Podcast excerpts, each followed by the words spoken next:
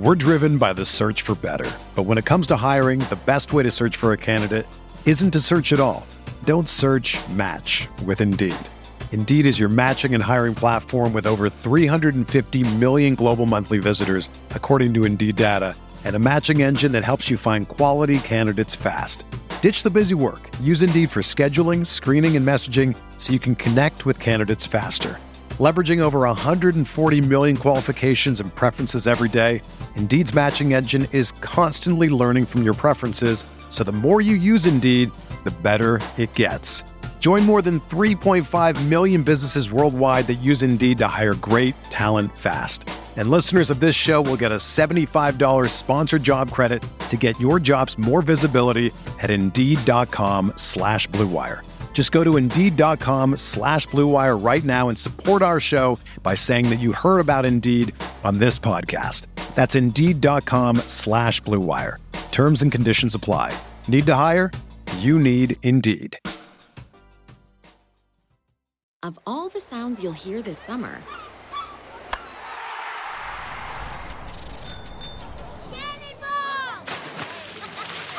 this might be your new favorite.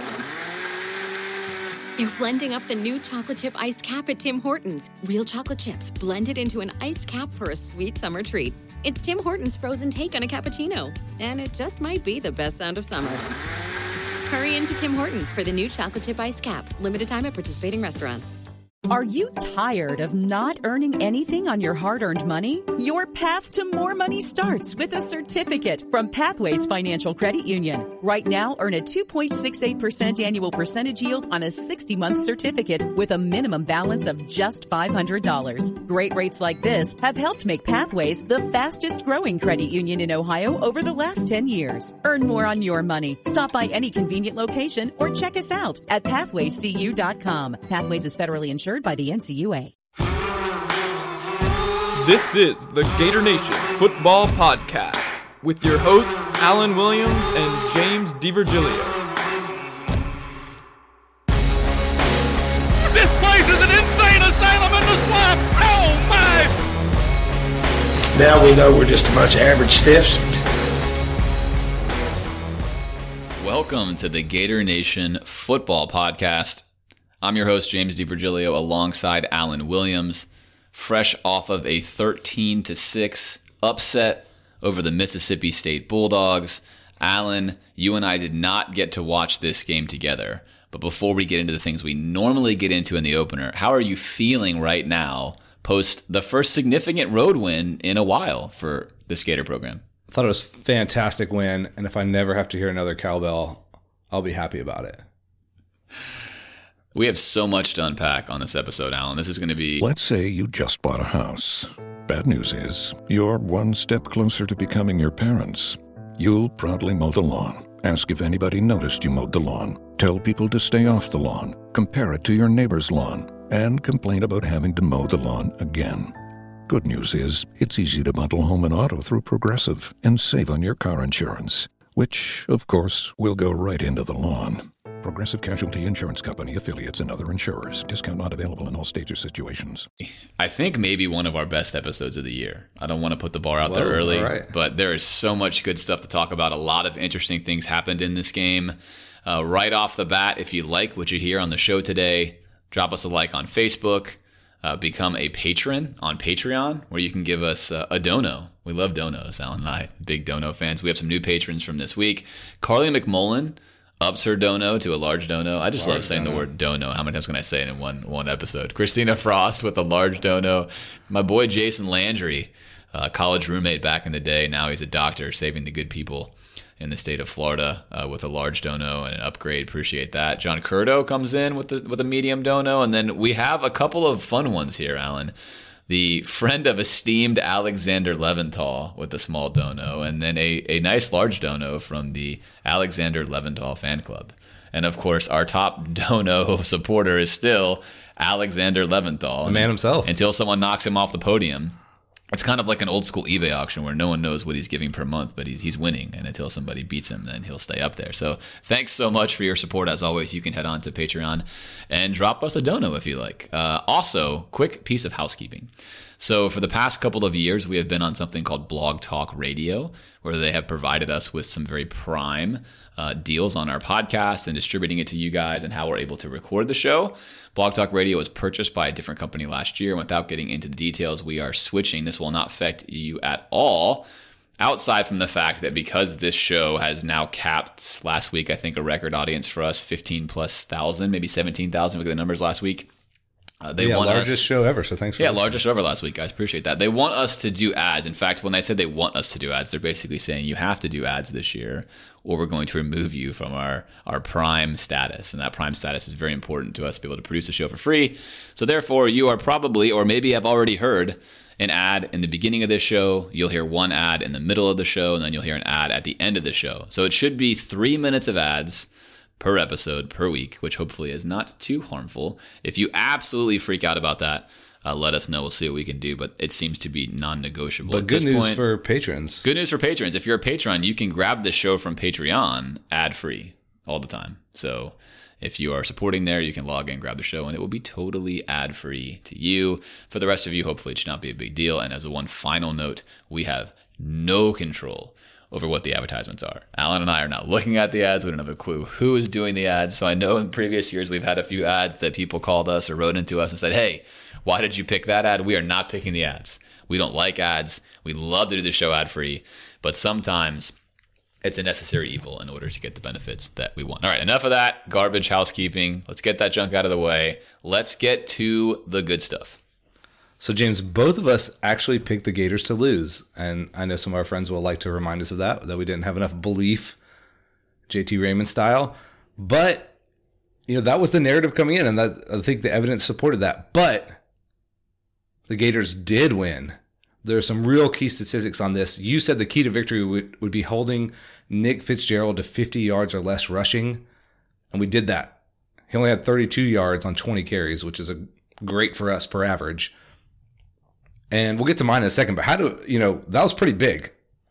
That was the key to the game, in my opinion. If he if he ran well, I don't think we win that game. And you look how close the game was. 50 yards may have been a, a good benchmark. It means he didn't break off any significant runs. He obviously didn't run wild on us, and we, we did a great job of putting them in third and long. And, and Alan, I think that what we said in our keys to victory were all over what exactly happened in the game. I know you had mentioned that Felipe Franks needed to take three sacks or less, and they sacked us once. And I know we also talked about it needing to be a low scoring game, which it was. And then we mentioned the importance of putting Mississippi State in third and long, which we did. And I think when you nail all of those things, uh, you come out with a win like this one on the road. Those were the keys to victory, and, and, they did it. And we did it. So it's fun when our keys line up. Uh, we're not actually just pulling those out of thin air. I promise. There's good science behind it, and so we're going to just pat ourselves on the back with that one. Uh, but you know, all in all, good win on the road and a lot of very, very interesting things to look at, especially when we dive into the film. But before that happens, Alan, I'm going to steal your question because I did not get to watch the game with you. You were on a retreat, doing retreat like things. What was the most impressive thing to you about this win? I'm going to go kind of meta big picture before we dive into how we accomplished things like holding Fitzgerald to that rushing number or not taking as many sacks. I was really impressed by how our team went in there and battled. I don't that's like kind of coach speak, but that was an incredibly emotional environment. That crowd was keyed up. That was a big moment for everybody. It, it could have been very easy for them to let the emotion of the moment kind of ruin their performance, and I think they let it fuel it. And that's I think that goes to their you know kind of character makeup and also the coaches for getting them ready for that. And you know, props to Dan Mullen, and the team for navigating that kind of tricky, tricky moment because that was a big game for everybody. Whether Dan Mullen was willing to let on to that or not, you could tell in his face and what he was talking about after the game that that was that was a big time moment for them, and that was a big road win. That's a very unique situation. The fact that they were able to navigate that um, and come out with a win was huge to me. Yeah, overall composure was extremely impressive. A lot we of things to be rattled at early on too. Those false starts, the crazy environment didn't come unhinged. Yeah, it wasn't perfect, but like we've said all along, and like I'm going to keep harping on, you can see the result of Dan Mullen being a very experienced SEC coach. He knows how to prepare his team for what is about to happen every weekend. And we were not unprepared for that environment. We knew exactly what we were getting into. You're still going to make some mistakes, but I think throughout the game we maintained our composure. Uh, we never worried they're too high or too low. And for a team that has a lot of inexperience and has not won, you can't say enough about that in that kind of environment with that kind of emotionally charged situation. That to me also, Alan, was the most impressive piece of it was managing the emotions. And I think all great coaches are able to manage the emotions of their players on a week to week basis because sometimes you want them high and sometimes you want them more neutral. And I think they had to match the energy in that stadium from the first snap, and they did. They did. You never felt like we were under energy. In fact, we were always, I feel like, really in reality, over energy. All right. Most memorable moment of the game for you? Uh, this is the obvious one the sack by Donovan Stiner on the last real play of the game. Seeing him come barreling through, you know, it seemed like he was coming from like midfield to make that sack. And I yelled out, fourth and Grantham. at like two in the morning when I was finishing watching the game. Uh, crazy that that's the end of the game. We're going to remember that for the long time, I think. It did feel like a signature moment. This season could go in many different directions, but regardless, I think it's a moment as a Gator fan that you're going to remember for a while. Kind of like the LSU fourth and goal stand. Even if nothing comes this season when we win a national championship, that's a very memorable moment. Mississippi State hadn't gotten anything done. We'd given them two penalties to drive down there, and, and now all of a sudden the game hinges on this play, and and we call up a, an engage eight Madden blitz which is like suicidal. It's what you do when you're just raging in the game and you want to lose. You're either going to sack the quarterback or give up a touchdown. And we get home, and I know that we all jumped off the couch and we're like flexing and bowing up. And, and Justin Seitz, who normally tries to claim that Florida football doesn't really get him all that excited, is is fired up at my house. I mean, he's amped up. He's flexing in front of the coffee table. He's just, oh, let's go. That's a fun moment. You know, we haven't had a lot of those moments, and uh, I think that was a great way to finish off this win on the road. So, James, let's go ahead and dive into let's the game analysis. Look at the offense. Let's look at the defense. We'll start on offense. Largely successful effort considering how challenging the opponent was on defense. Like, how were we successful in your opinion? Yeah, I think first it should be noted that the that we expected Alan and I expected this game to be to be low scoring. I thought we'd get 13 points. We got 13 points. I did not see very many ways that we were going to score more than that. So success, it should be noted, especially if you're new to the podcast, success to us in this regard is success managing the sort of broken offensive roster that we have. There's talent here and there, but this is not going to become, I think, in either of our opinions, a, a good offensive team by the end of this year. We're just managing what we have. And therefore, to go on the road and turn it over only one time, to convert a decent amount of third downs, to complete 70 plus percent of your passes is definitely successful. A couple of notes that you note on a high level, we were able to maintain really good run pass balance. That's incredibly crucial against a team like Mississippi State.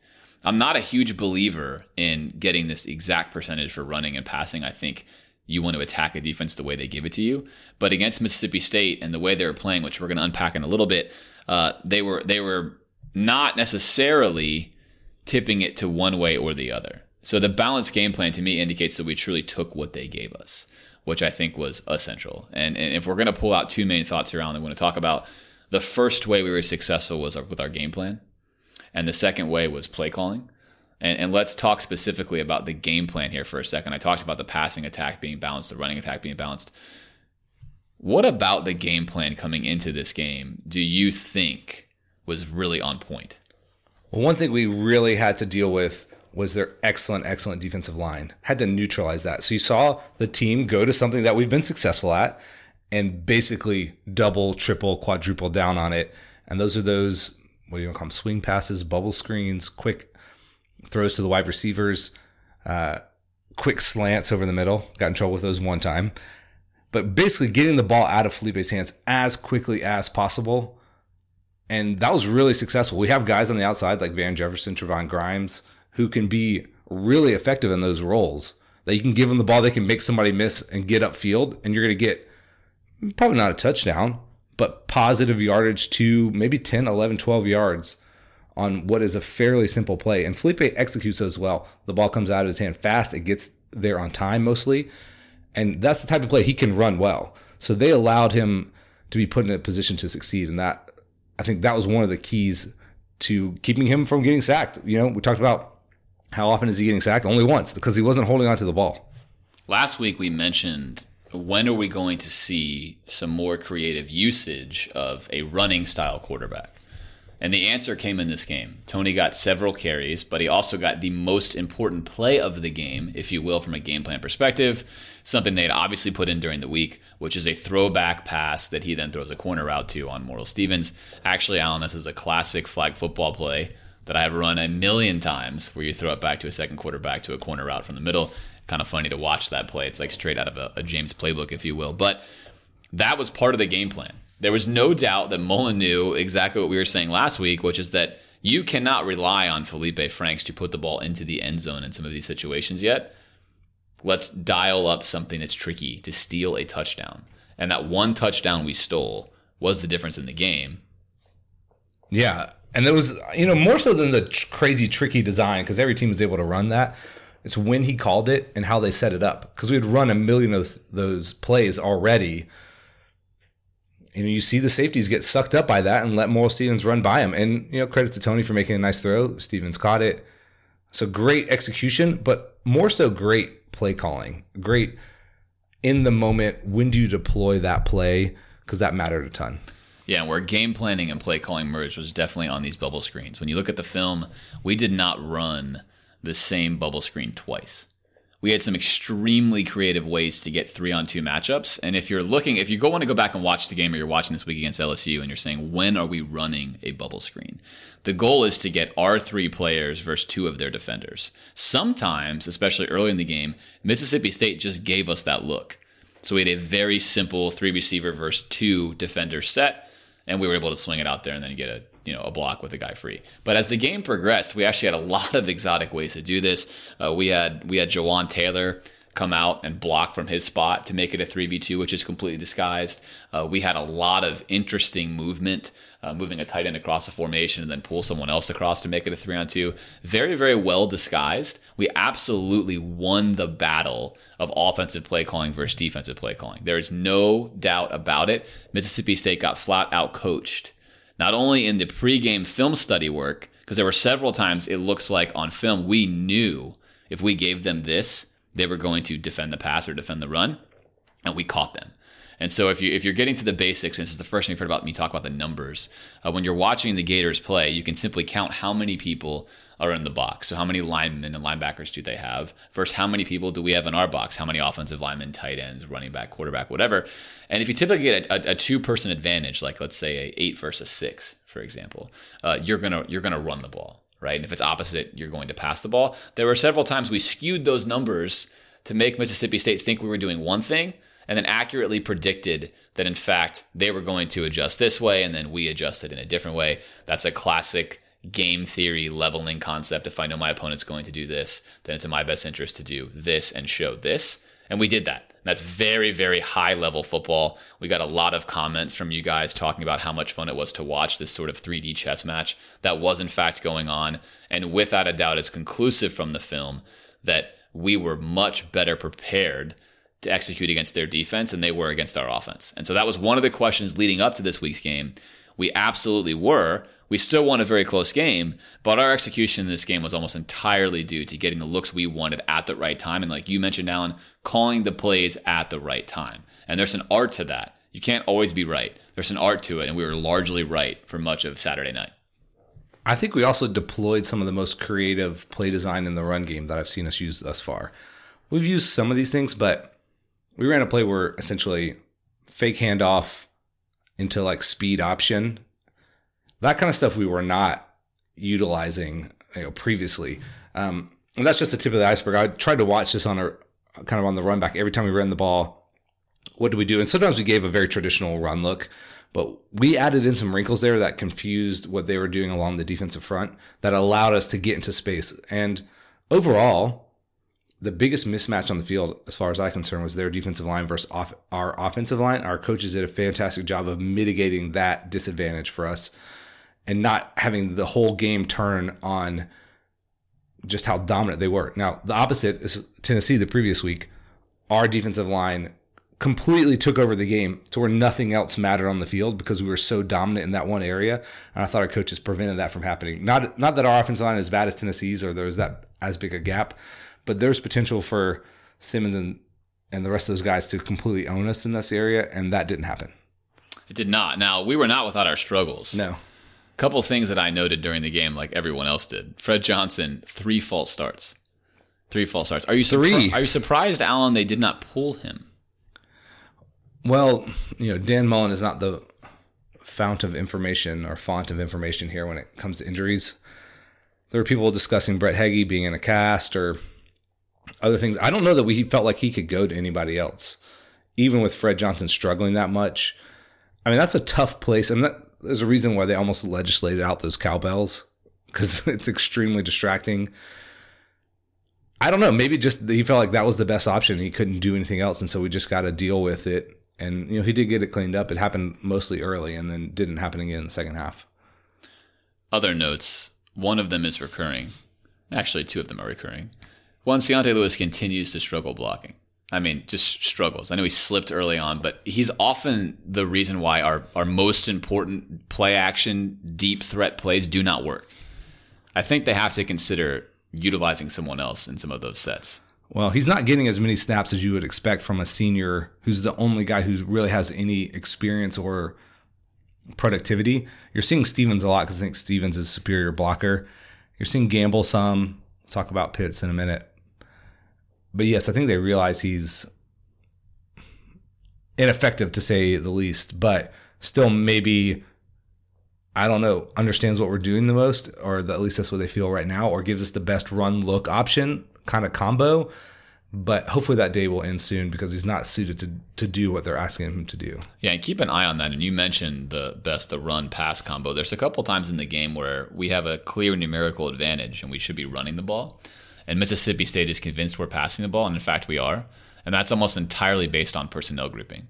That's not the way Dan Mullen wants it to be, but because we, like you mentioned, have some deficiencies in the tight end spot, teams are able to kind of key on who's in there. And they know that if Stevens is in there, we're passing the ball like 80% of the time. And so they don't really care what the numbers in the box are. They're taking their chances by defending pass. I think it would behoove us to get anyone else besides C'yontai Lewis on the field to block at times just to see what's there because he's missed so many crucial plays on play action, which he's there, like as you mentioned, Alan. He's there because we can do either thing, and it's hard for the defense to guess what's happening. But if he continues to miss these blocks, who cares? At some point in time, you're going to. He's not to, that plus of a receiver to keep him in there. You know, in those situations, I think he's not like an Aaron Hernandez who's a receiver, and you'll deal with whatever deficiency he has as a blocker because he's so dominant in that area. Also struggling all season long is Jordan Scarlett catching the football. He cannot catch the football. I, I think it's time, Alan, to really consider how we're using him on some of these little swing passes. Second problem here, which we talked about before, is he obviously is by far the best pass protector, Yes. which he is. He's done a phenomenal job in pass pro. I want to continue to highlight that. It's been a problem the past couple of years for this team.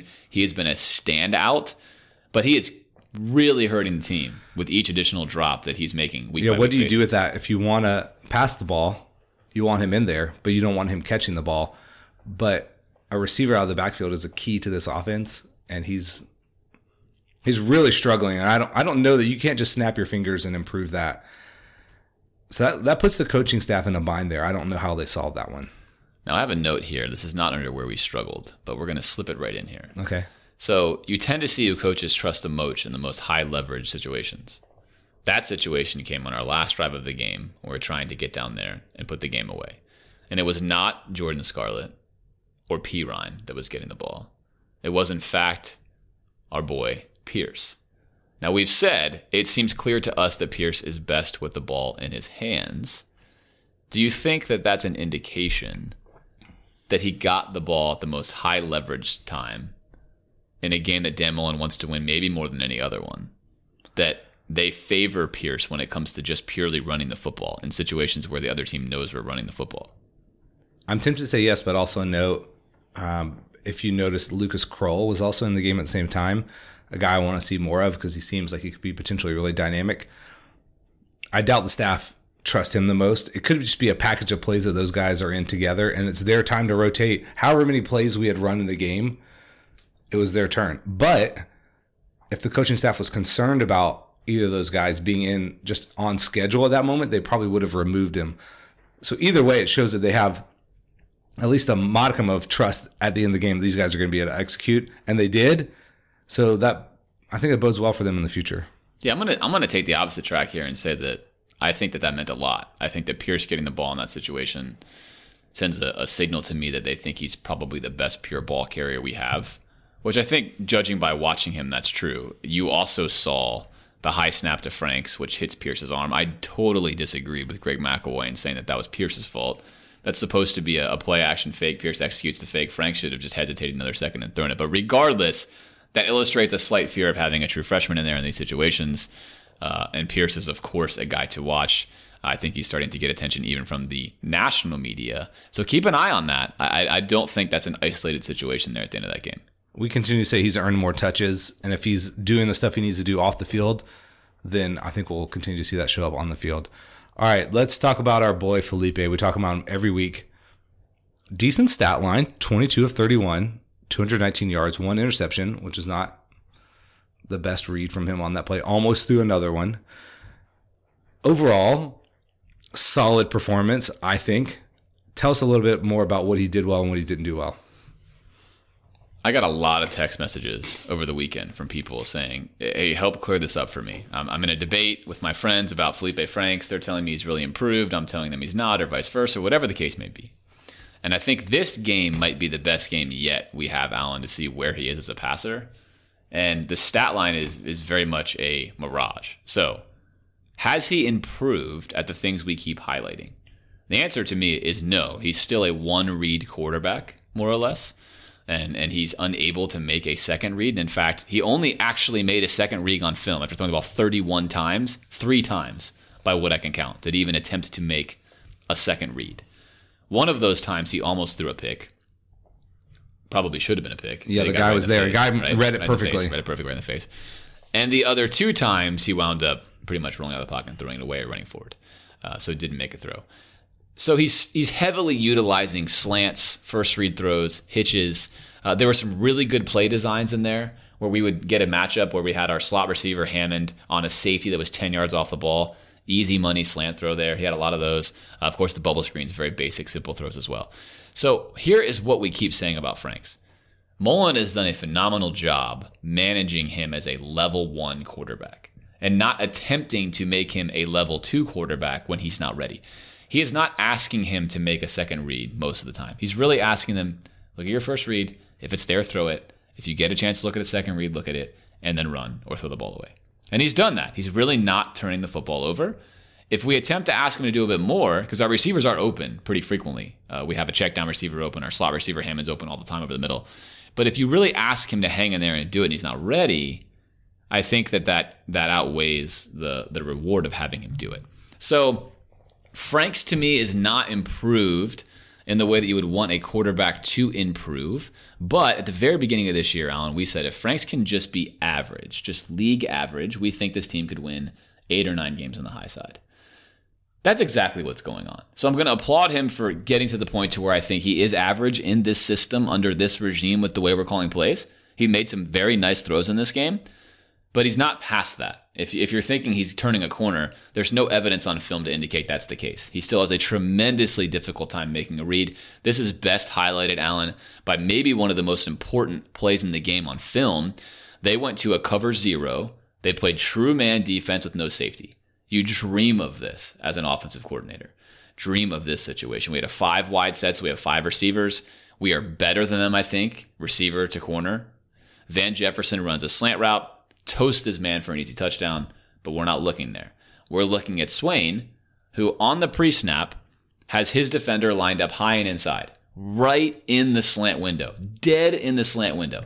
The first thing Frank should do pre snap is say, clearly the slant to Swain is not going to be there. I will look at someone else, but he doesn't. He stares at Swain, throws the ball to Swain. Swain kind of stumbles out of the break and complete pass. Mullen spent a good amount of time on the sideline talking with him after that play. I think that indicates where Franks is. If you're a coach, you're kind of going crazy because if you pause the film, there's two areas he could have gone there pre snap that would have been smart. Both of them wound up being wide open. Uh, but I think in general, Franks just isn't there. I think in, in a moment he locks onto a guy he likes, happens to be Swain. He locks onto whatever he sees. He thinks he's going to trust his arm. Uh, and for, for better or for worse, throwing a lot of slants, which we begged for last season, is good they're mainly safe. especially in the right looks that we're looking at. And he throws the ball so hard, a lot of times these guys aren't picking them off, except for when the ball gets tipped, which is what happened on that on that route earlier. So that's all to say. The film suggests that he's not improved to level two, right? He's not at the point where he can make a second read or you can really trust him to do some more complicated things. But if you're playing a team that's evenly matched like Mississippi State, you can probably trust him at this point in time not to give the game away. And and that's a skill in and of itself, especially I think at where we are with this program, right? Program building wise, Alan. We're trying to attract recruits. We're trying to send a signal to college football that we're going to come back, that we're on the way up. And winning games at this stage will do that.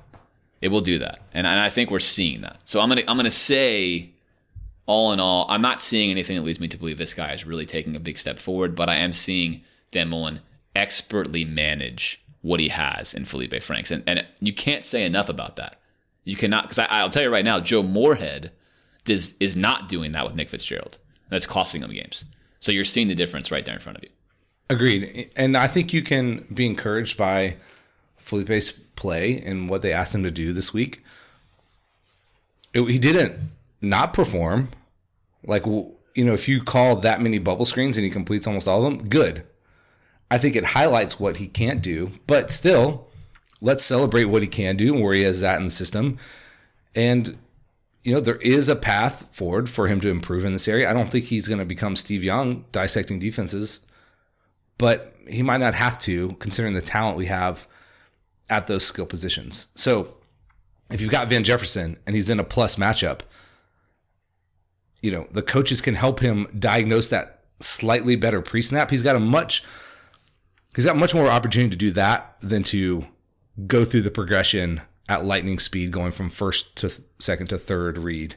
If we can get him to say, okay, slant to Hammond not open, more likely Van Jefferson open, that's where I think he can, you know, more time in the system, more quickly you analyze, the more quickly you see the keys of what the defense is doing, what we're trying to accomplish on offense on that play. I do think he could get better at that. That's that's still the hope for me we'll see how that shakes out. All right, let me ask you though. We only scored 13 points in this game. Does the low scoring output bother you? It doesn't bother me because, like we just said, I have a. Some people would say a pessimistic view, but I don't. I don't think so. I think my view, I tend to hope, is objective and essentially informed by what goes on on tape and what I see the coaches doing. Thankfully, this year I can make perfect sense of what the coaches are doing. Last year, the year before, the year before that, there was really no rhyme or reason to what was happening, which is why we'd sit here and go crazy on the pod. I understand exactly what's happening right now, and and I I don't think there's much else you can do.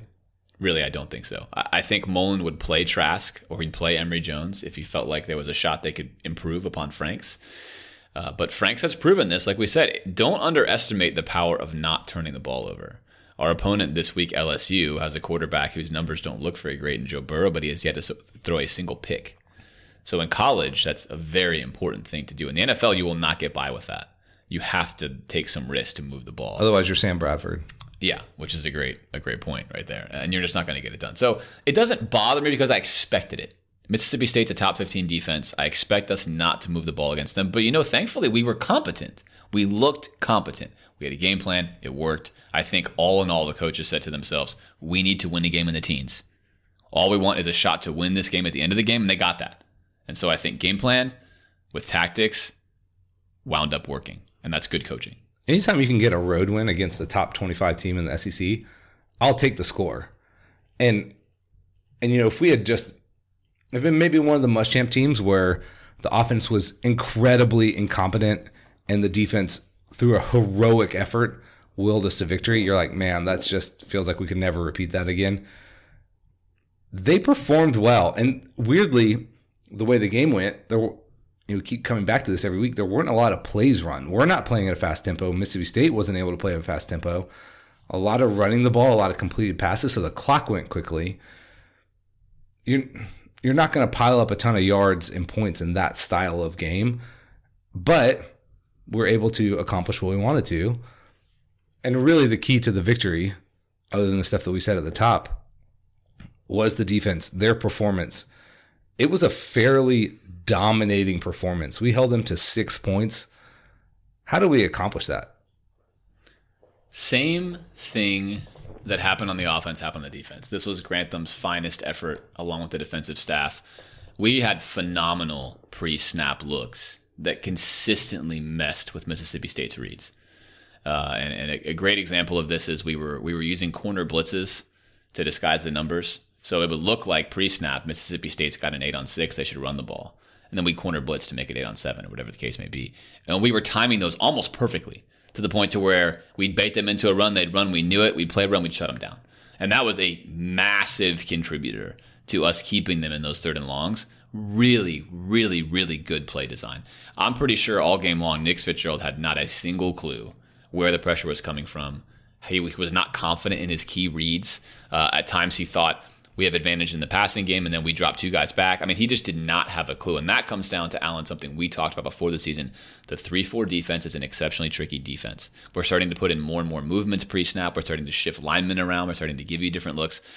It's especially effective against a quarterback like Nick Fitzgerald, who is not really a quarterback.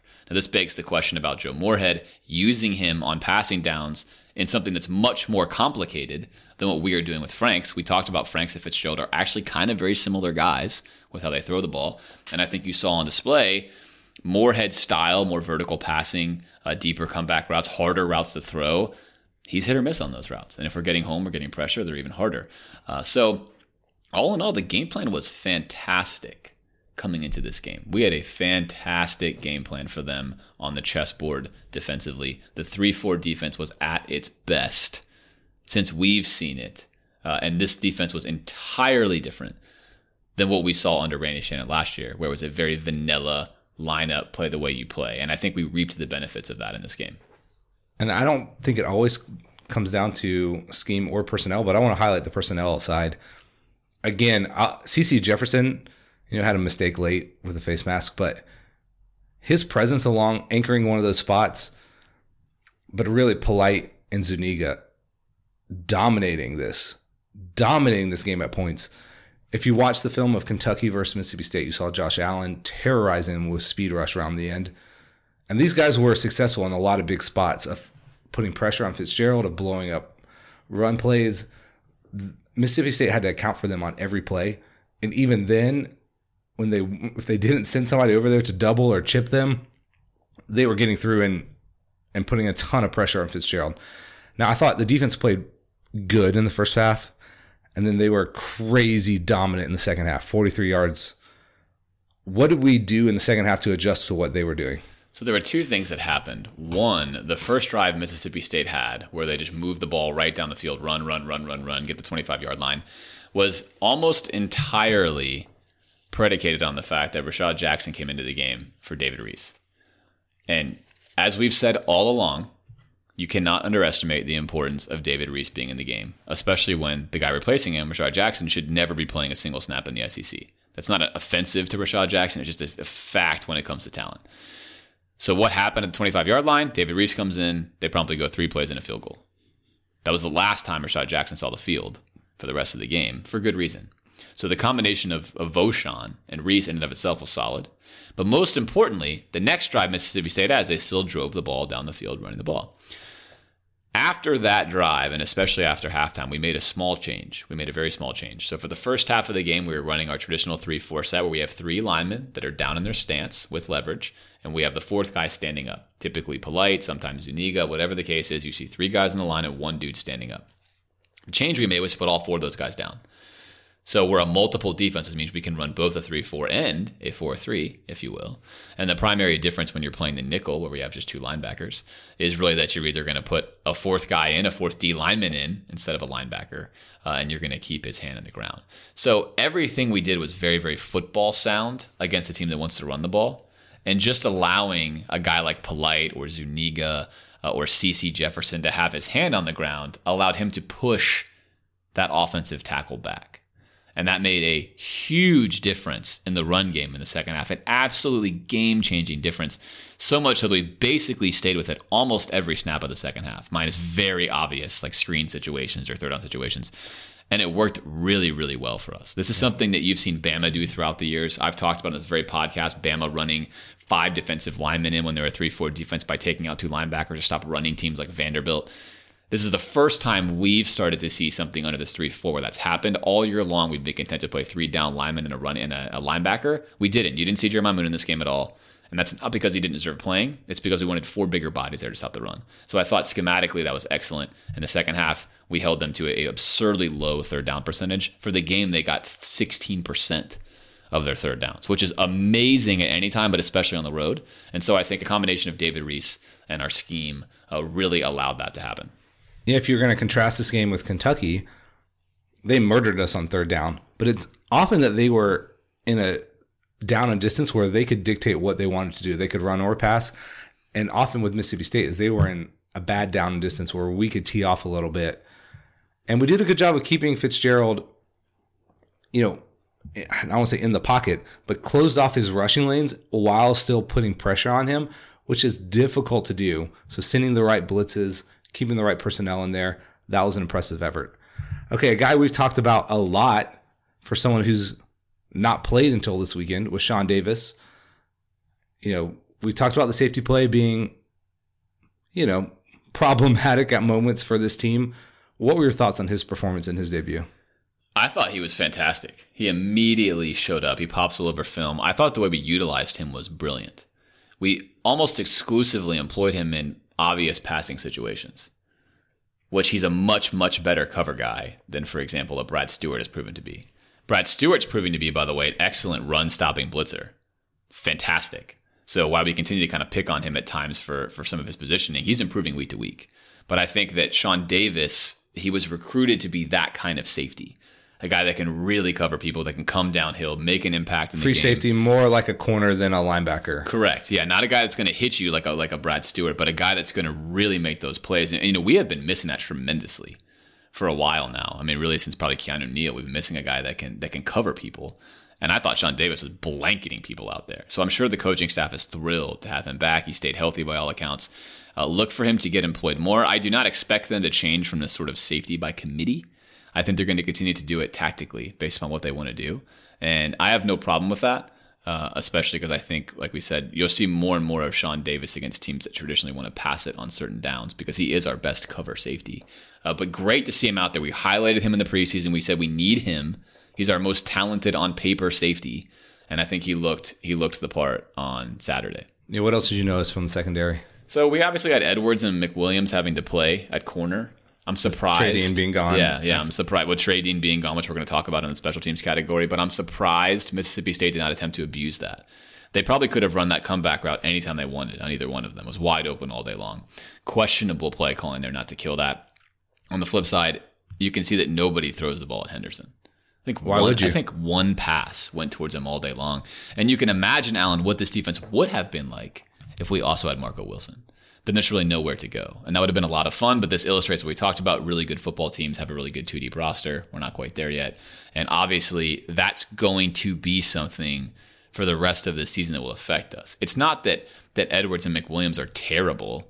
They're they're probably guys that should be maybe third on your depth chart in the SEC playing corner. They're not they're not top level. They're probably not even mid level. They're a little behind that. They can function. They can get it done. Only a good team can really pick on them. But they didn't do anything horrible. They were fine. They were fine, but they were certainly the spot on defense you could see that was the weakest when it came to attacking us. And again, surprising they didn't go after them more. Yeah, I don't know if that's interesting to me because I would have thought that that would have been circled on their I don't know play sheet. Maybe they have more respect for Dean and they just never adjusted once he went out of the game. You know, those guys, like I said, they're solid, but they're not going to make a lot of plays for you. You can't pick on. You can pick up easy yards because they're not going to play in a position that's going to try to deny the receiver the ball as much as you would trust with someone like Wilson or Henderson.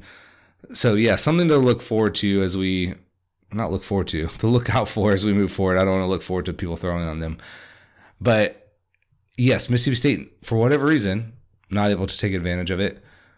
Let's talk about special teams. We already mentioned Trey Dean being ejected on like basically the first play of the game. So Trey Dean gets ejected for something that I think is is ridiculous. If that's targeting, I'm sorry. The ball's on the ground. He's coming in and he dives, which you're trained to do, onto the fumbled ball. Maybe he's a second too late. Maybe you want to even call it late hit, which I, I still think would be garbage. The targeting is that is ridiculous. He's on the guy's on the ground. You know, he's diving to get the football.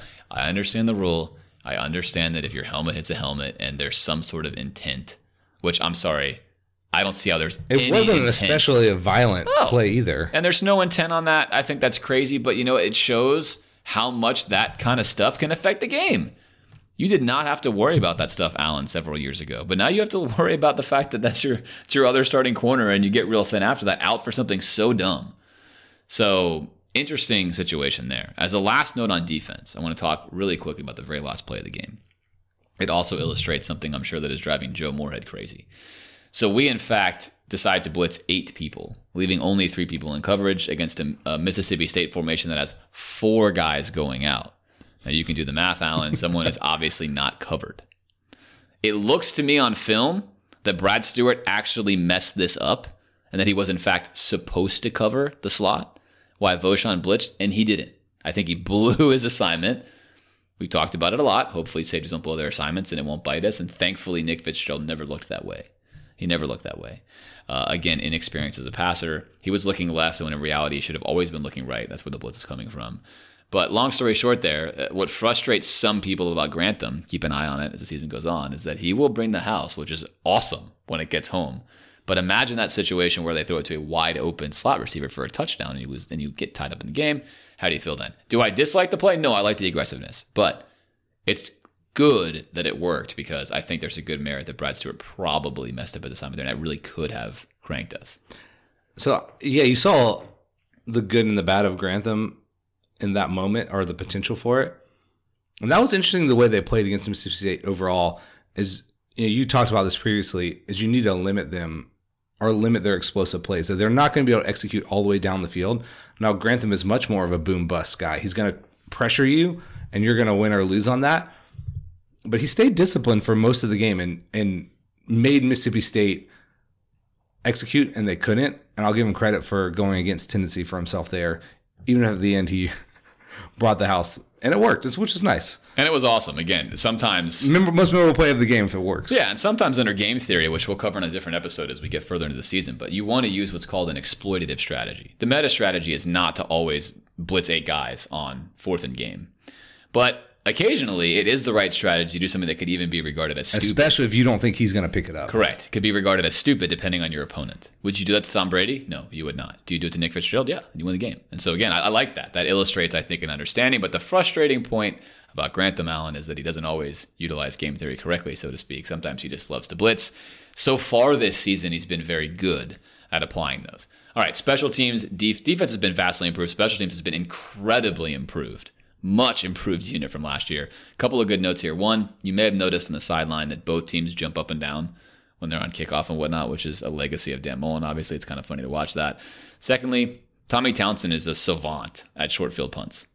That end over end punt where we're receiving, catching underneath is NFL worthy. Uh, very few college guys are capable of that. That's kind of become his specialty, and I think you see us utilizing it a lot. Yeah, put Mississippi State into a lot of bad positions where they had to drive the length of the field, which is what Kentucky did to them too. And they're just not capable of that at this point.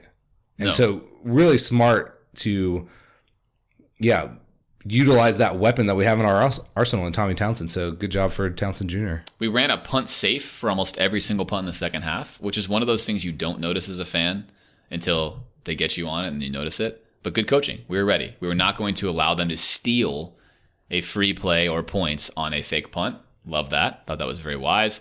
And then lastly, McPherson Alan continues to be incredible. The guy's a true freshman. He's kicking in very difficult situations in close games. And I think by both of our accounts, he's 100% on the season. because he got 100% is correctly officiated kicks, yes. Yes, he got robbed. So excellent job. Excellent job by him. Now that's going to lead to a, a coaching decision here in a second. He's done so well that I want to ask you about. So let's do a little coaching decision corner. We have not had a chance to do this all season long. We have not had that many interesting decisions to debate. This game gave us three of them. I will start with the first one.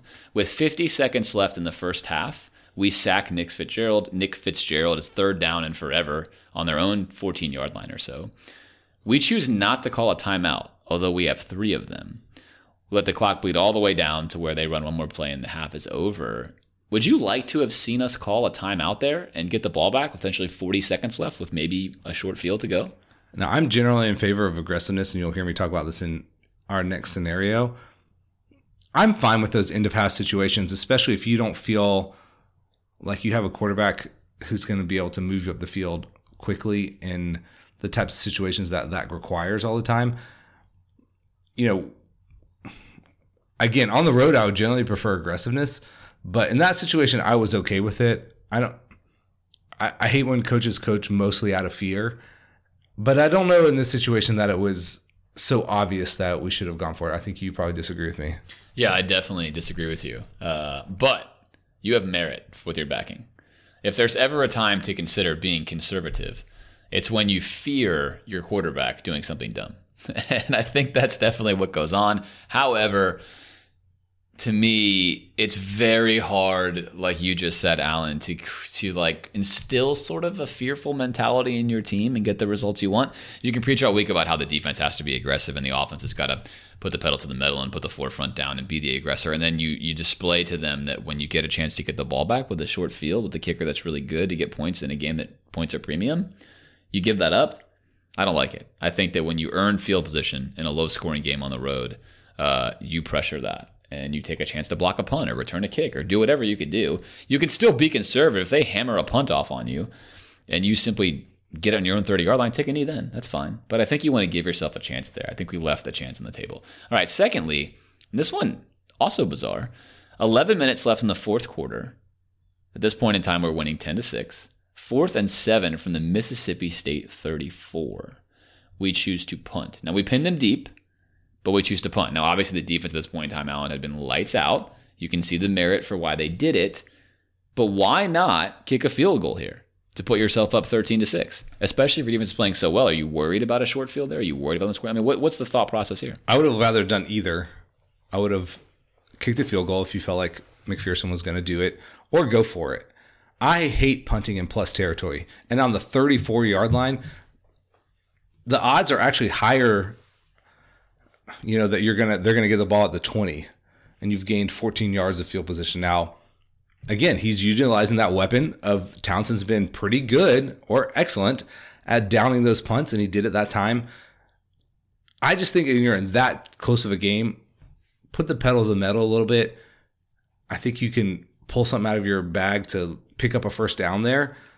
And if you don't your defense is still in a good position. You're still playing the field position game mostly I don't I didn't I don't like that stuff at all. I, I mostly want to go for it when you're in plus position. I, I hate punting in that scenario. Yeah, very interesting one here for me. And, and like you mentioned, Tommy Townsend directly factors in, as does the fact that you have a four point lead and not a three point lead. If you have a three point lead, you might be more inclined to punting this ball because the other team only has to go 30 or so yards to get a shot on you. Whereas to score a touchdown, I feel a lot more comfortable kicking a field goal here, which would be huge to make that field goal to go up seven. Or, or going for it if you want to be more aggressive, in which case, if you don't get it, it's the same situation. They still have to drive the entire field and score a touchdown on you. There's probably more of a momentum shift if you go for it and don't get it. But I think in either scenario, missed field goal, missed conversion, it's not a significant momentum shift. It's understood, I think, by both the players and even really the fans that that's something that you kind of logically do. So punting wound up working out. I, I, I think it's the less optimal way to go. I, I, mathematically it definitely is, as you mentioned. If we study this, absolutely you should not do that. Ebb and flow of the game wise on the road, putting pressure on them, letting your defense win it. I understand all those things. I don't hate that. You could argue that's an exploitative strategy there. But I didn't hate it. It just I prefer other side of that tactical tree. Correct. I think to me, you kick the field goal. I think McPherson's proven that for 52 yards, he's got plenty of leg. He's very accurate. You probably have a at least a 50% chance of making that kick if he's in that realm. And, and I think a coin flip risk there of going up seven is probably worth it versus getting nothing. Agreed. Uh, but solid there. Lastly, and this one might be the most confusing to some people, and this is the most interesting one to me. Eight minutes left now. We have the ball, fourth and one. We're up 10 to six on about the 25 yard line. We go for it. Thoughts on that one? Well, you know me, I'm almost always in favor of going for it here. Now, you would say that we're going to kick a field goal and go up seven here. I understand that philosophy, but points were at a, a premium, and I thought we could close the door on them if we scored. If we go up 17 to six, that probably ices the game. Where if you kick a field goal, you're still within a weird play of getting caught and tied. I fourth and one, I almost always gonna want to go for it in plus territory, but that's just how I would operate as a coach. So this one is really fascinating to me because I don't think that you can definitively say what to do here, like you can on some other ones. There is the knockout punch element, which you mentioned. Certainly, if we got the fourth down, which we did barely, miraculously, even if you'll argue, hmm.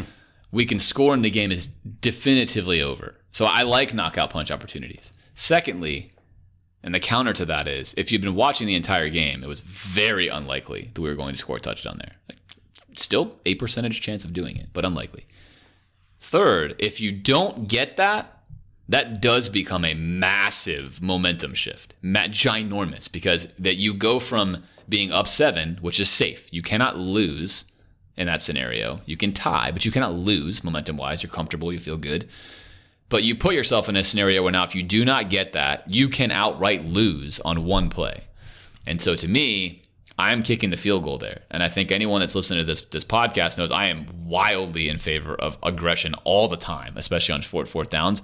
But this particular team has not necessarily proven to me that we're great in short yardage situations either. You've got Jordan Scarlett, who's not the biggest guy, in an empty set like he's Tim Tebow, going up against a, a better defensive line than our offensive line is. I don't love those odds either. It worked out. I prefer aggression to no aggression, but interesting, interesting there that you don't just take the field goal, which you wound up taking, wound up winning us the game. You risk potentially not getting that. So, for what it's worth, some good coaching decision stuff to get into. Uh, certainly nothing here that I think Alan and I would would say, "Wow, that was egregiously bad," like we've seen before. These are more philosophical discussions on how you might want to coach a team. Uh, and obviously, we got the win, so all of them in retrospect worked out. I think mathematically, we could all agree that there's better ways to go mathematically, but sometimes, like we said, you do want to be exploitative based upon the game, how things are going, the atmosphere. There's nothing wrong with countering a meta strategy, if you will. A couple of bright spots in this game, Alan, that we have not focused on, that we will focus on before we have any kind of final thoughts. I know there's one you're itching to mention. I'm going to let you just just bring it out. I love this. forth. I love this. I love these deep roster tight ends. So Kyle Pitts is a guy who's not really played. I mean, the announcer said that he's dressed every week. I'll take his word for that. They throwed him on a huge third down. He had a one-on matchup with a corner who is obviously bigger than. He makes a great catch in traffic. I- I was shocked. At first, I was like, that was really dumb, but it worked. So I guess it was great. I don't know how to feel about it. But that was fantastic for this kid to come in and get a grab on a huge leverage situation in a close game on the road. And hopefully that shows up a lot more because he's a guy, a very big time recruit for a tight end. Looks like he can make a difference in the passing game. So there's some, you know, we talked about Krull, we talked about Gamble, we talked about Pitts now. That maybe by the end of the season, we'll see some of these tight ends starting to make more of a difference for us. What about you? CeCe Jefferson had his best game this season in this game. He was really, really fantastic. Caused a lot of headache and havoc for their team. Once again, Pierce, obviously on offense, uh, really, really excellent. Super happy that he did not stick with his commitment to Alabama. And of course, our weekly bright spot, Polite, was was an absolute baller yet again. And then Grimes. Grimes is really good. I, I think that we need to get him the ball more. I mean, he's consistent to get a ton of YAC every single week, and I think the coaching staff needs to find ways to get him in there more. He's been extremely productive. As a last note, kind of a, slight disappearance for Van Jefferson. Not his fault. This is not his fault. Cleveland has been entirely absent. And here's what you're seeing Dan Mullen, much to James's chagrin, me, I hate this about Dan Mullen, is not a big play guy. He's going to try maybe two or three times a game. That is it. That's what he does. Your biggest play threat's Cleveland. On different teams, Cleveland is shredding people. On this team, he's gone. I'm sure it frustrates him. I can assure you he's not happy, even though we're winning. I can assure you he's not loving the situation. However, I also think this season, Alan, that even me, if I'm offensive coordinator, I don't know how much downfield shot taking you can make with Felipe Franks. That requires you reading something. So I will say that. But all in all, bright spots here, especially Grimes in this offense seems to be a guy that could that could really help us. He's got a, a like a poor man's Percy Harvin like burst. Well, the good thing is we come to this podcast every week and say we should get this guy the ball more, and we could be talking about five or six different guys. That's a luxury that we haven't had in the past, where we're basically relying on one or two guys, and if they don't come through, it's like, oh, I don't know who we're going to throw to here on this third down. So great for the coaches that they're developing these guys. We thought Grimes and Jefferson would be big for this team as transfers, and they have been. Okay, Some final thoughts on this game before we turn to look at some of the national scene and look ahead to next week. James, you aggressively bought Joe Moorhead stock in the offseason and it started to spike. They were predicted to be a top 10 team to win 10, 11 games to, for him to capitalize on Dan Mullen's success there. Let me ask, do you want to sell any of your Joe Moorhead stock at this moment? This is a great question because the professional investor me says I bought Joe Moorhead like beginning of, of last season. And so I would have crushed it and I would have sold it and waited. And here's why. But I'm going to answer your question how you're asking me in a second.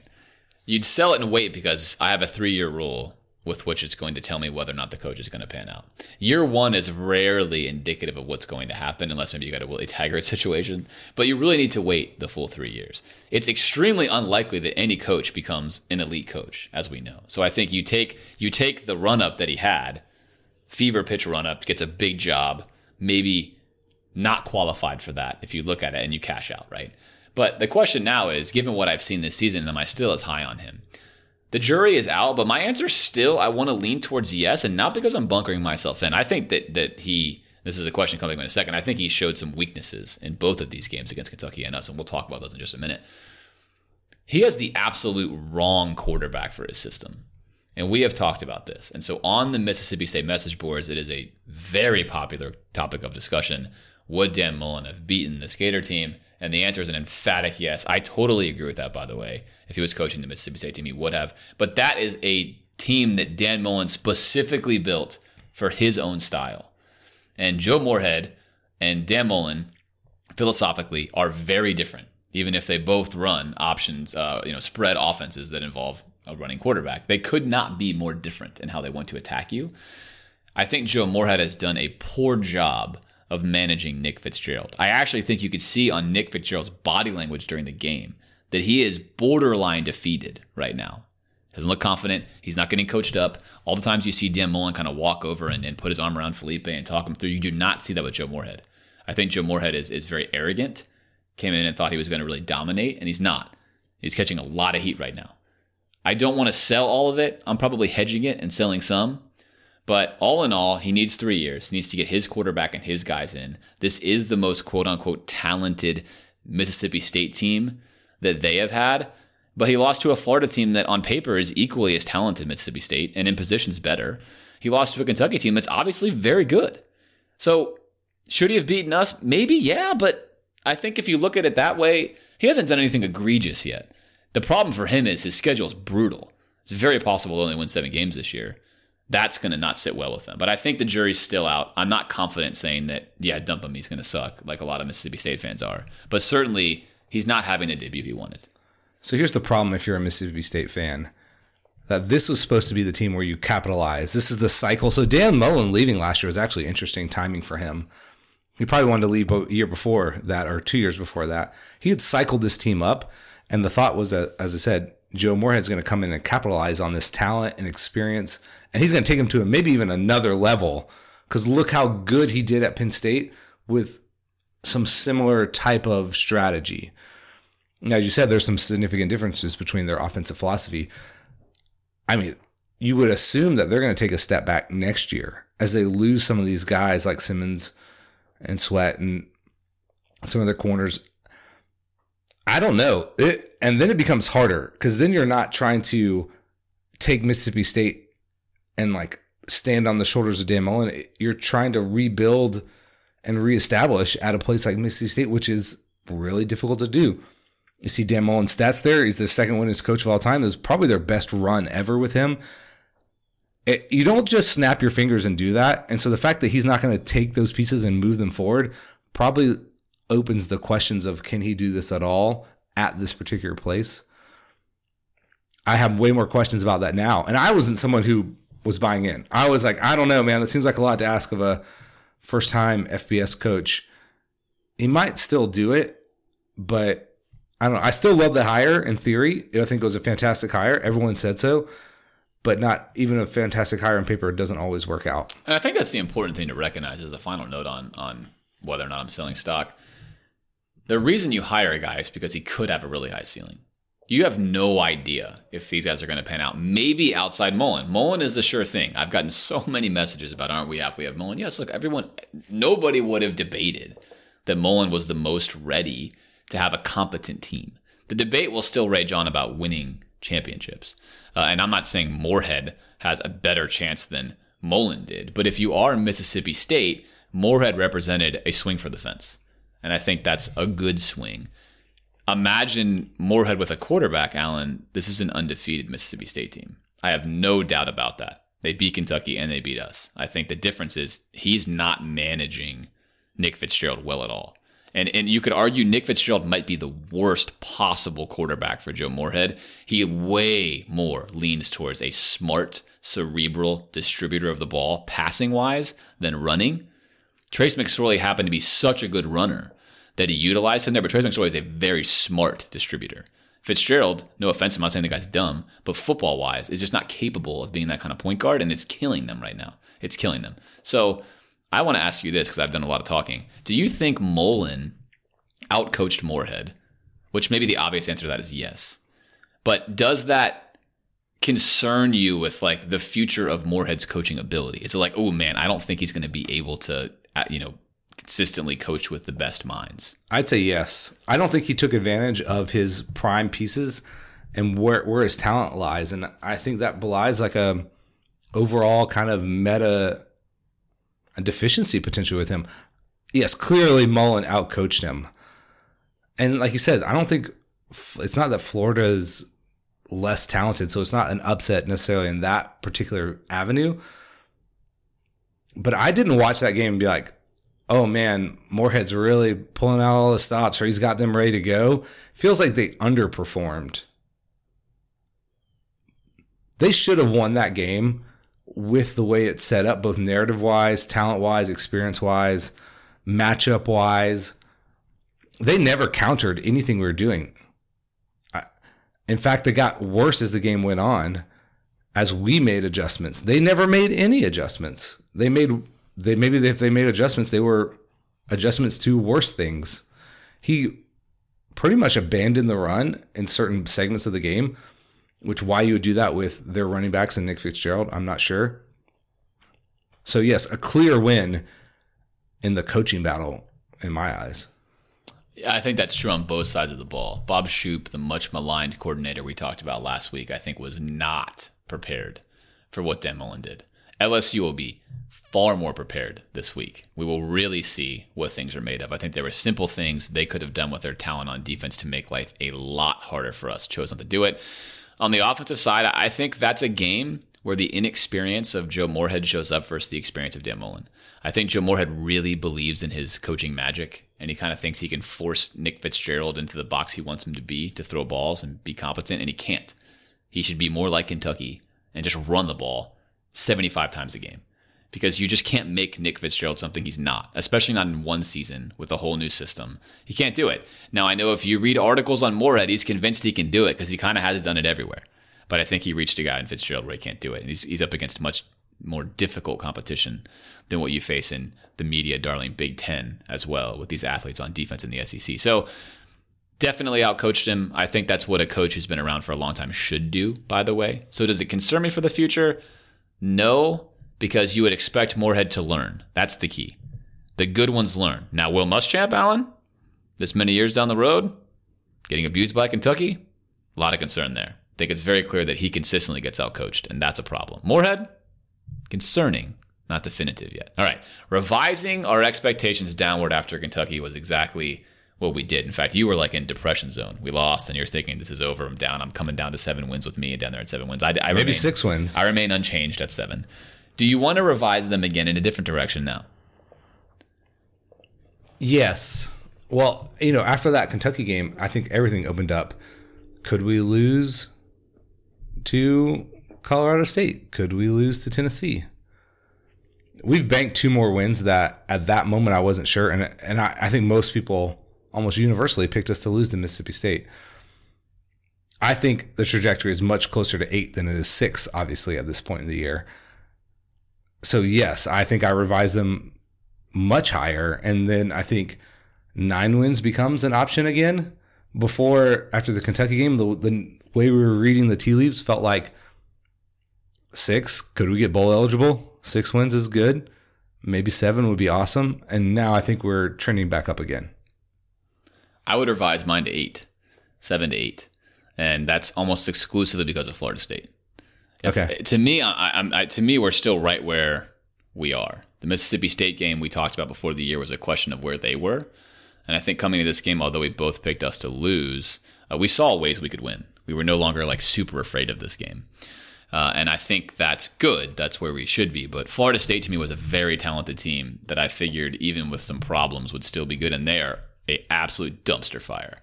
So if you look at Idaho win, Florida State win, Vanderbilt win, Hmm. that's seven.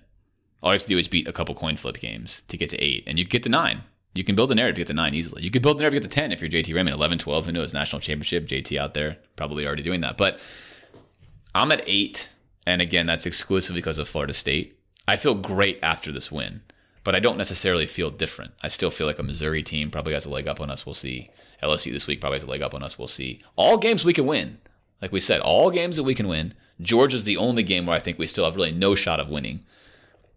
But revising upwards after this win, if we proved we could win on the road against a competent team in a close game, that means something. I think the way we lost against Kentucky felt most disconcerting. The fact that we got smashed in the face and didn't seem like we had any answers, and all of our potential deficiencies were glaring. Now, we're going to talk about Kentucky. They've got a big game this week against Texas A&M. They, this could be a 10 win season for them, especially if you look at the back half of their schedule. So I don't know. Yeah, with that in mind, yeah, I, I want to revise it up. Or we'll, but we have more information, and I should revise as you get more data. Okay, James, we got a ton of texts and messages about this particular situation. Two notable either transfers or potential transfers in Kelly Bryant and Jalen Hurts. High profile quarterbacks that big throwing the ball have gotten replaced, but are excellent athletes, runners of the ball. Would we want them? Would Dan Mullen want them? Would they fit UF? Or would they be interested in coming here? Let's start with Kelly Bryant because Kelly Bryant only has one year of eligibility remaining. Just one. When do you want a one year rental player, so to speak, in the pro marketplace? Okay, you want that if your team is already extremely sound and capable of winning a championship of some sort. So you'll say, fine, I'll take the risk of having a one year rental player if my quarterback spot's not there. Maybe you're also in a transition where you don't naturally have a guy that can play quarterback, and you say, let me get my young guy some experience behind an experienced guy and elevate the team to a couple of other wins. Really, no risk there. We seem to be in a very interesting spot for a, a Kelly Bryant situation. Emory Jones, by all accounts, is way behind. So you could start to begin to wonder about him ever playing at this stage. And that's too soon to say that, but the question is fair to be raised. Trask was never going to be a fit. He was a guy that maybe beats out Franks, and Franks isn't a fit either. Question is, what do we do next year? We could be a candidate for that intermediate case where you say, okay, you come in for one year, Franks, if you don't think he's really getting that much better, which so far he hasn't, you bring in a guy like Kelly Bryant, who, by the way, Alan is not necessarily a great reader of the football field either. So you're you're encountering a similar problem. He's a much better runner. Does he give you one more win? Maybe. Is it worth the headache? I don't think so. If you think that you're potentially everything else on the field is peaking, say you were out on Emory Jones, you don't want to insert a freshman onto a championship level team unless you're Clemson, I guess. So yeah, it- we wouldn't seem, and also that says to your quarterback room, nobody in here's got it immediately. Emory Jones probably transfers at that point. It's not a good look. You, it can be done, but it's not a good look. Yeah, not not the right fit, I think, for us. I think again, there's situations where that does work.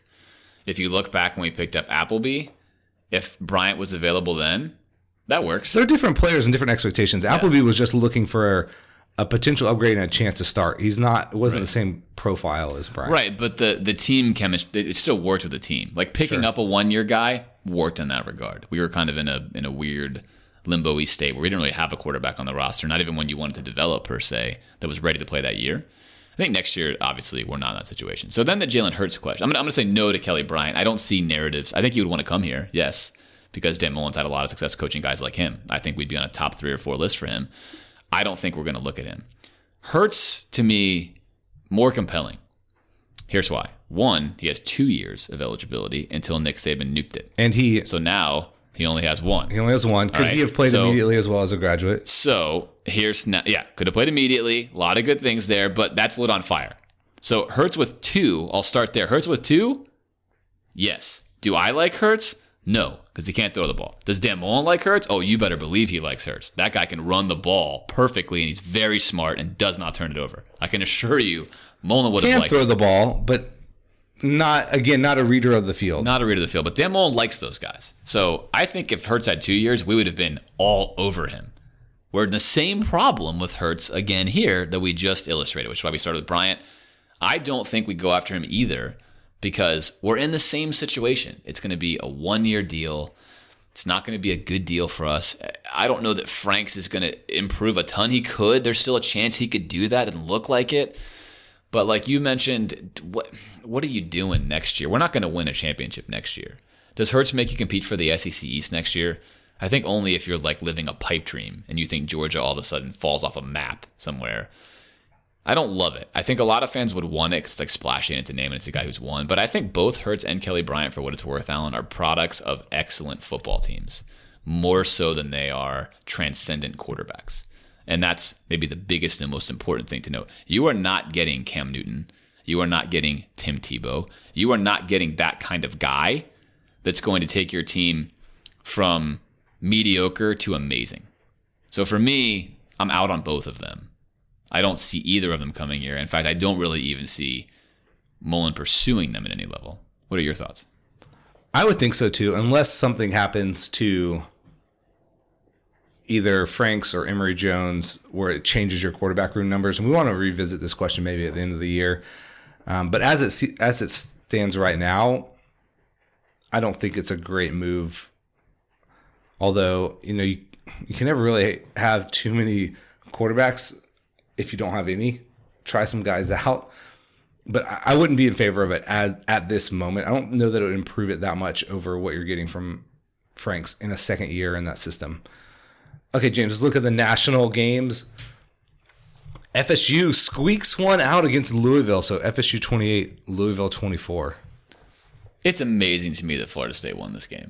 They were dead in the water. Louisville throws a pick with a minute and 40 seconds left with a lead for absolutely no reason.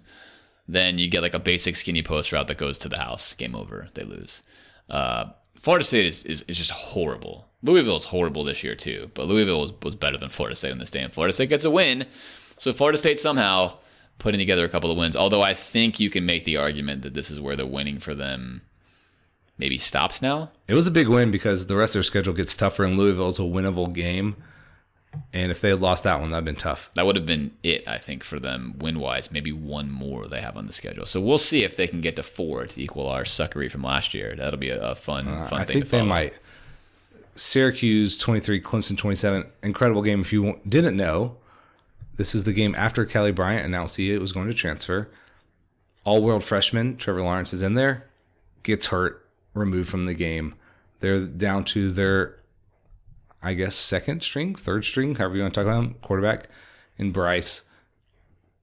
Gutty victory for them. They run the ball a ton. Fascinating game.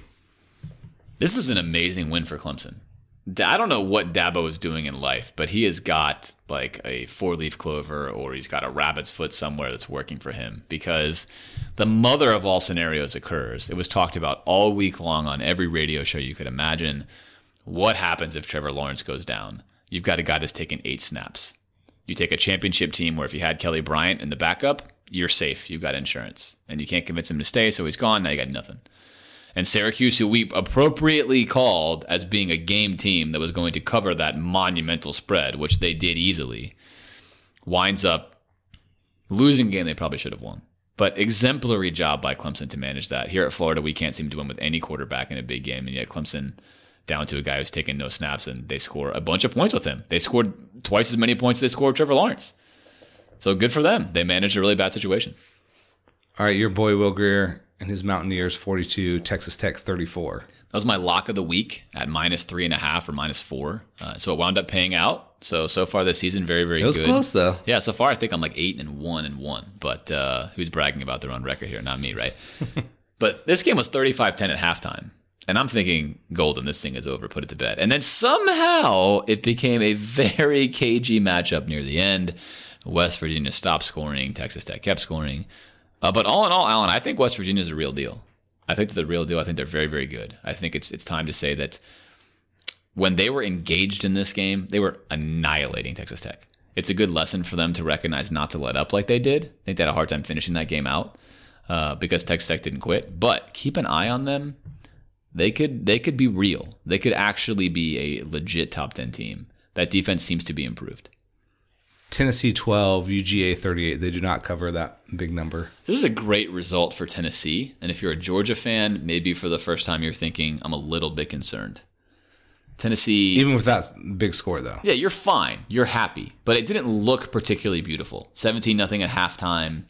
Nothing to write home about. Again, they controlled the game. They dominated. And I think, as the Georgia announcer put it best at the end of the game, Georgia fans have already gotten to the point where they, they went from just like licking their wounds, losing to Florida all the time, kind of like hopeful but sad, to where they're already like mini Bama fans. And crushing Tennessee is like, well, that was good, but I don't know. And that's what Kirby Smart's already done there. He's raised the bar so high that I think that's the narrative of conversation. Again, they looked mortal. They looked very good. They're much better than anyone in the East. But maybe if you're looking at them compared to Bama and you're a Georgia fan, you're thinking, mm, hard to pull off an upset if we look like that. Sluggish is a good word. And it's hard to get college teams up every week. This is not a game that they're circling. They've got LSU coming up, they've got Auburn coming up.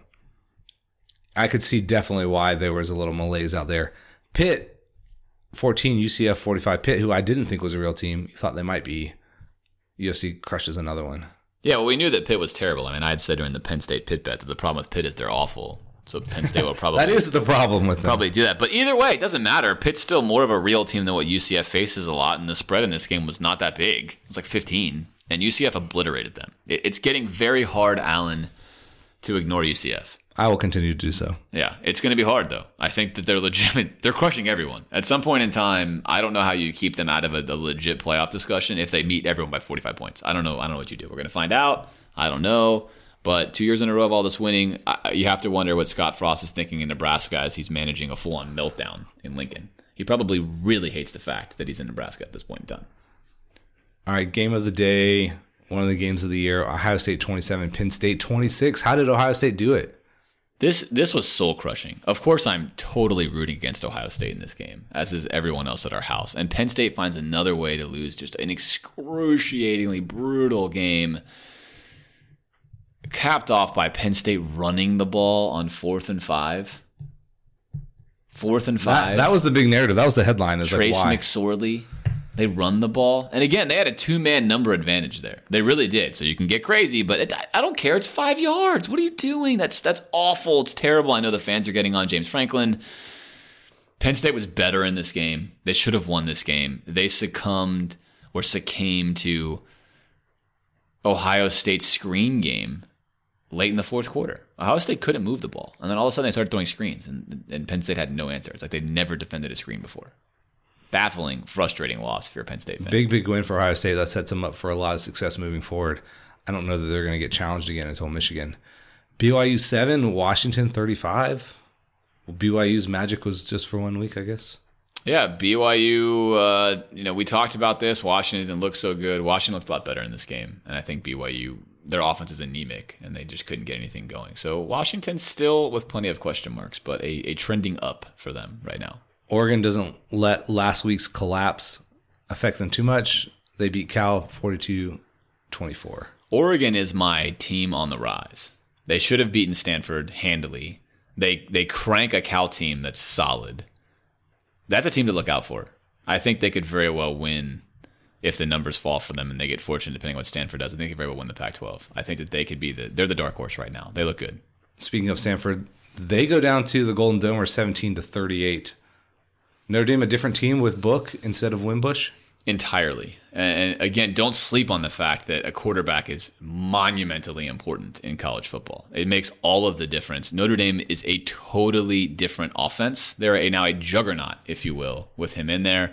Stanford also the recipient of really horrible scheduling. We talked about that going into this game. Very, very hard to play basically an NFL schedule where you're playing three extremely good teams in a row. That's hard. That's hard. But Notre Dame is a much different team. I love to hate on Notre Dame. It's time you take them seriously. This is, by all accounts, a very good football team. All right, let's get to the SEC roundup. James, some interesting results here that we'll have to take into account as we move forward. This one, not so much. Louisiana 14, Alabama 56, another just beat down.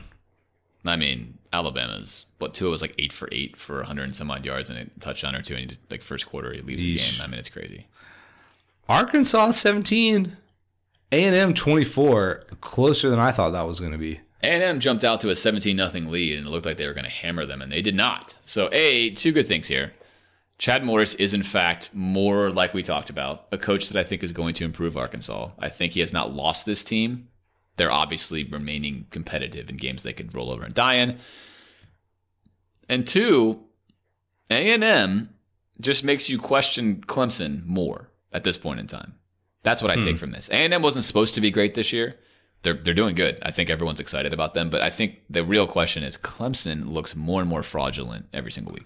Very substandard performance here from the Auburn Tigers. They beat Southern Miss 24-13.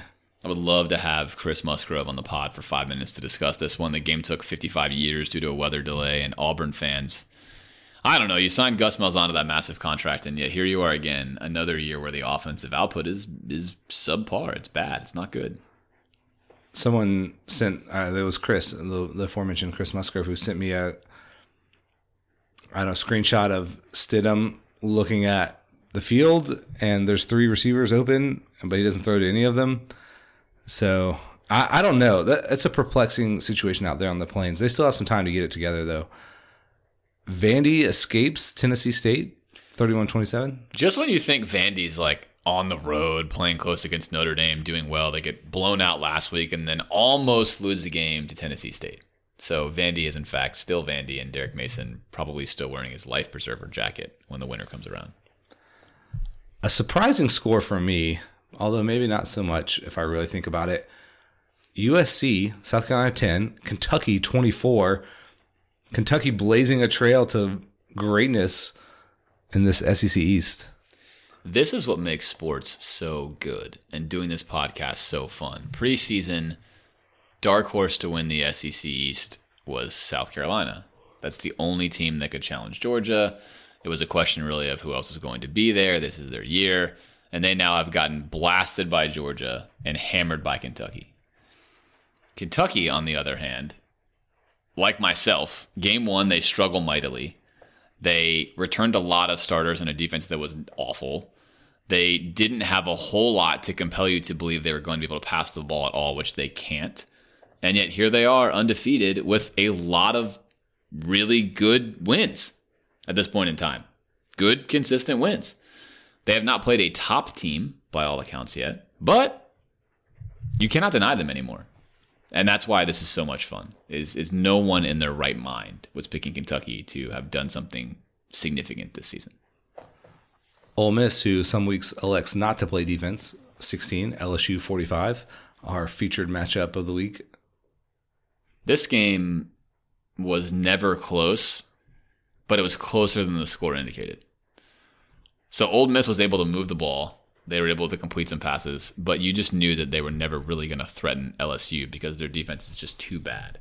They made Joe Burrow look like like he was, you know, really excellent in this game, and he's he's a smart quarterback, uh, but he certainly had a lot of lot of easy throws here. So that game to me is not that instructive for us, and I watched the film on it. We'll talk about it. There's other games they've played that are, but I think the narrative here is LSU's another team. I think Vegas Alan had them at six and a half wins this year. Six and a half, I believe, is the number undefeated, ranked number five. They only returned 10 guys, which we're going to talk about in a second. Hard to find a narrative with them being this good. But again, what did they do in the offseason? They got Joe Burrow. They got a quarterback who is a quarterback that is much better than anyone else they had on their roster. So it sets up for a most intriguing matchup. I'll set the table before we get into it. And I thank some patrons.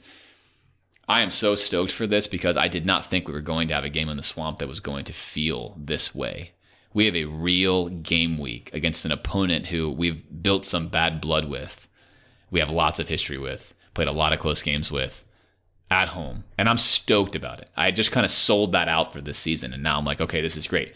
No matter what happens, we get to enjoy an SEC quality, high level game, at least in build up. And that should be fun. So before we get into that kind of stuff, Alan, let's thank some more patrons. Uh, love you guys. Thanks for donating as always. We have Edwin Hernandez Gunn, Michael Reeves, Ian McFetridge.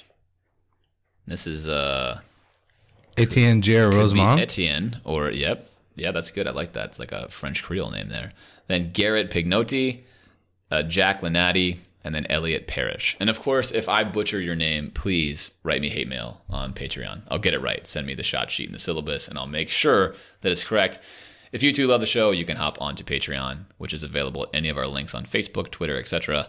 And in two minutes or less, you can throw us a dono, and we'll give you some love on the show. Let's turn around and talk now about LSU, the Bayou Bengals. They are 5 0 this season. Some big wins already against Auburn and Miami. Only a three point favorite against our Gators, though. And if you have been paying attention the last few years, the last five meetings between us have been decided by a touchdown or less. Although, unfortunately, of course, the Tigers are 4 and 1 in those contests. Coaching staff for LSU, Ed Orgeron, his second season. We talked a lot about him. Be interesting to see what he does this week. His preferred offensive coordinator, other than Matt Canada, this is his first season, although he's been on staff there for a while. Dave Aranda, his third season. He's been a lot of places Tennessee, Penn State, Vandy. Well respected. Only 10 returning starters, five on offense, five on defense. And over the last five years, recruiting ranking LSU predictably very high, sixth as us, 13th. So a little bit of a gap there. They've been recruiting as a, at a high level as always. All right, James, as you watch the film on them, tell us what you picked up first on offense. So Steve Ensminger, who's been there since 2010, which is pretty impressive. You know, you go through the Les Miles staff, you go through Ed Orgeron, you go through Matt Canada getting fired. He's really always been a tight ends coach, minus what happened in 2016 when he served for the second half of the season and had good results. There was sort of a doomsday effect with the LSU fans when Ensminger got the job that they were going to go back to like 1930s football and it was going to be a disaster. That has actually not been the case. The offense they run is very traditional. It's a pro style offense, mainly run, uh, less pass, 60% or so run, 40% pass, and it's heavily dependent upon play action. So this is what you kind of think of anyway when you think of LSU, minus all of the absurd toss plays that used to be run under the Les short Miles. toss, right? the, That's not there. But this is very much a Alabama pre Lane Kiffin style offense. Very classic, very traditional. Yet it does mix some of the newer concepts in. They'll run plenty of spread sets. The quarterback Joe Burrow will run the ball eight to ten times a game, and they'll even throw in a little bit of zone read. So it's definitely a multiple offense, but but way more Alan of a pro style offense. Uh, they are a much better running team than passing team. They are opportunistic passing, and they will take shots deep, especially when they get one on one coverage. That's something that the teams we played this year have not really done. So that will be a new thing for us to see this weekend. Probably most importantly is that Joe Burrow has not thrown an interception yet. It's one of the reasons why they've been successful. Uh, his completion percentage is very similar to Felipe Franks in the 50% range, which is not good. But he has been a gamer, especially in the Auburn game. He loves to throw those vertical routes and he loves to throw five yard slant or in routes to the slots. That's their primary go to route. I expect us to see this on film and to be ready for it and to challenge him to make other throws that he really has not yet put on film. Uh, they also attempt to run a heavy dose of screens, which you would expect from a pro style offense. So, how will we counter this? Well, in reality, Alan, we'll stick with our cover two nickel, uh, deep two safety, just like we do in almost every other game. We will not change our defense at all to address what's going with LSU. However, you might see us employ more of the four down lineman look on certain situations that we employed last week. A more traditional four down lineman front if we feel pretty confident they're going to run to get some more beef in there. LSU wants to run the ball down your throat first and foremost. It's crucial that you stop that to make them one dimensional. So look for a very similar game plan when it comes to stopping the run. How we stop their pass will be much different than what goes on against Mississippi State. Expect Chauncey Gardner to get a lot of work in this game. His matchup will be key with whoever he's flexed on in the nickel. They love to attack opposing teams' nickels. Um, when you look at the Auburn tape, which is probably the best game to look at, Alan, where LSU really was able to come back in this game was limiting Auburn on third down. Auburn could not convert on third down, while LSU converted at an extremely high level as the game went on. That's something they've continued to do. Is as the game goes on and the games are close, they convert on third down, and that's been a big success for us. We struggled for a long time on third down. We've had two games in a row. We've done really well. That's an important narrative to watch. Uh, most important players on offense: quarterback Joe Burrow, their running back Nick Brossette, and they also have a uh, not Leonard Fournette, but Lanard Fournette, who's his younger brother. Exciting. Yeah, it's pretty fun. They all all those kids are L names that sound like Leonard or Lanard. It's pretty fun. And lastly, their best receiver is Justin Jefferson. They only had five returning guys on offense. So there was not a lot of hope or hype for this offense coming into the season, but they have been productive. They are a middle of the road offense with an above average run game, below average pass game that should sound kind of similar to our own offense. Uh, we're just a little bit less productive than they are, especially against some of the opponents they played. On defense, Alan, we've played against uh, a Dave uh, Arnada defense, which I always want to say Arnada, which is Aranda. so funny. Dave Armada. Aranda. But if you look at it, it looks like Arnada. Look at it, I promise. But uh, Aranda, it's right there in front of my face. We played against him three times. I say we, I mean Dan Mullen has played against him three times, and he's had some success. So if you look back at what he's done against him, he beat LSU 37 to 7 last year. Year before that, they lost 23 20. Year before that, they lost 21 19. So he's consistently played close games. I believe this is one reason why the spread on this game is what it is. Is Vegas is expecting Dan Mullen to have some success against this defense? He's done it before. Uh, they are a three-four defense, and they primarily play a ton of man coverage, a ton of man coverage. So they play a lot of cover one with some cover two. Very few teams in college football play this way, but this is kind of the hallmark of LSU. This means, Alan, there's going to be a huge premium placed on our wide receivers beating their defensive backs in key matchups throughout the game. LSU is not a team that is going to allow you to throw bubble screens because they're playing man defense. They purposely will keep an extra guy in the box to run by doing this, so if safety comes down, they do not give you the numbers game, Alan. This is not a game where you're going to want to sit on the sidelines and count whether we have eight versus their seven or seven versus their six, because LSU keeps it very straightforward. They're going to make sure that you don't have numbers in either regard. You're going to have to beat the man in front of you. It's a fun style to watch and play with. This could be a very interesting style for us to counter. However, LSU is not their typically loaded self, although they've been very good on defense. They're very inexperienced. Their defensive line, which normally is amazing, is not. In fact, it's a weak spot this year, not generating a lot of pressures, not generating a lot of sacks. They do have fantastic linebackers, and their safeties, while productive, also inexperienced. So this is not a traditionally sound LSU defense, but they've had very, very good results. And a lot of that has to do with the style with which they play, which I think, unfortunately for us, Alan, matches up really well. All right, to end this scouting report, we have penalties. Amazingly, and this is a weird stat, I can't recall coming across this, but LSU forces teams into more than 10 penalties a game. I'm not even sure how you're capable of doing that. Uh, but the way they play is causing teams a lot of problems. And so there, there are a lot of holding calls, uh, a lot of pass interference calls on offense, whatever the case may be. They're forcing a lot of them. And of course, as you know from this podcast, we are amongst the worst in college football at getting penalties. So that will be a narrative to watch this weekend. Auburn fans would say a lot of maybe illegitimate penalties. That's how they converted a lot of those third downs in the Auburn game was defensive pass interference. So look for that. Maybe they're just good at forcing defensive pass interference through being physical. All right, injuries. UF is very healthy at this point. Uh, there's even a rumor that highly rated freshman Jacob Copeland will be available for this game. Now, I don't expect him to actually play, but maybe he will. So, good news for Florida, unless something happens during the week. And it usually does, LSU week. St- weird stuff happens, uh, unexpected suspensions and whatnot. But yeah, healthy going into this game. And that's good news for Florida because we're going to need everybody available and being on board. Okay, Edo, Coach Orgeron, had a quote this week where he said Florida's defense will be the best he has faced this season. Is that just coach speak, or do you think there's some legitimacy to that? I think there's some legitimacy. we talked about will Florida's defense be top 50 this year, right? And we both agreed that they totally would be. And so far, we're trending between like 25th and 35th. So that's that's a great improvement. By all accounts, we have not really played tremendous offenses. LSU is also not a tremendous offense. I think what Ed O is really suggesting here is that Florida will be the best defensive scheme and personnel to cover what LSU wants to do. The debate there is what you believe about Auburn's defense. And Auburn's defense is good. It's very good. So I'm not sure if that's true, but I can I can tell that he's looking matchup across the board and saying the matchups in this game are less favorable for LSU than maybe they have been, especially because they don't attack the safeties very often with their throws. They attack the corners. Uh, the receivers are not the typical receivers LSU has, but they're very deep, very talented. But they don't have like a Jarvis Landry or an Odell Beckham or you know one of those super game breaking receivers out there. I don't know. I'm hesitant on this one. I think we're amongst the best. I think we'll find out after this weekend if that's true. Uh, I don't think it's untrue.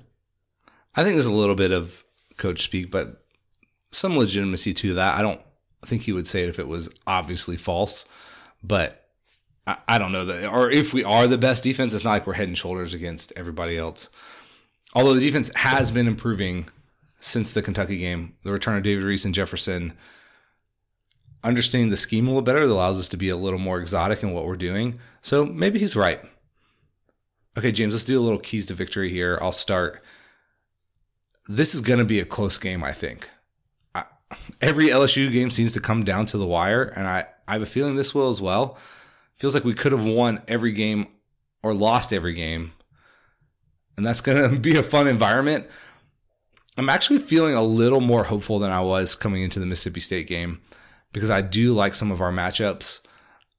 I think we can match what they're doing on offense with our defense. Um, now that's a lot dependent on Trey Dean. How is he going to be in this game? CJ Henderson, I expect to hold up well. And then I, I do like our receivers versus their corners. I think we can make plays in space. I think we can break tackles.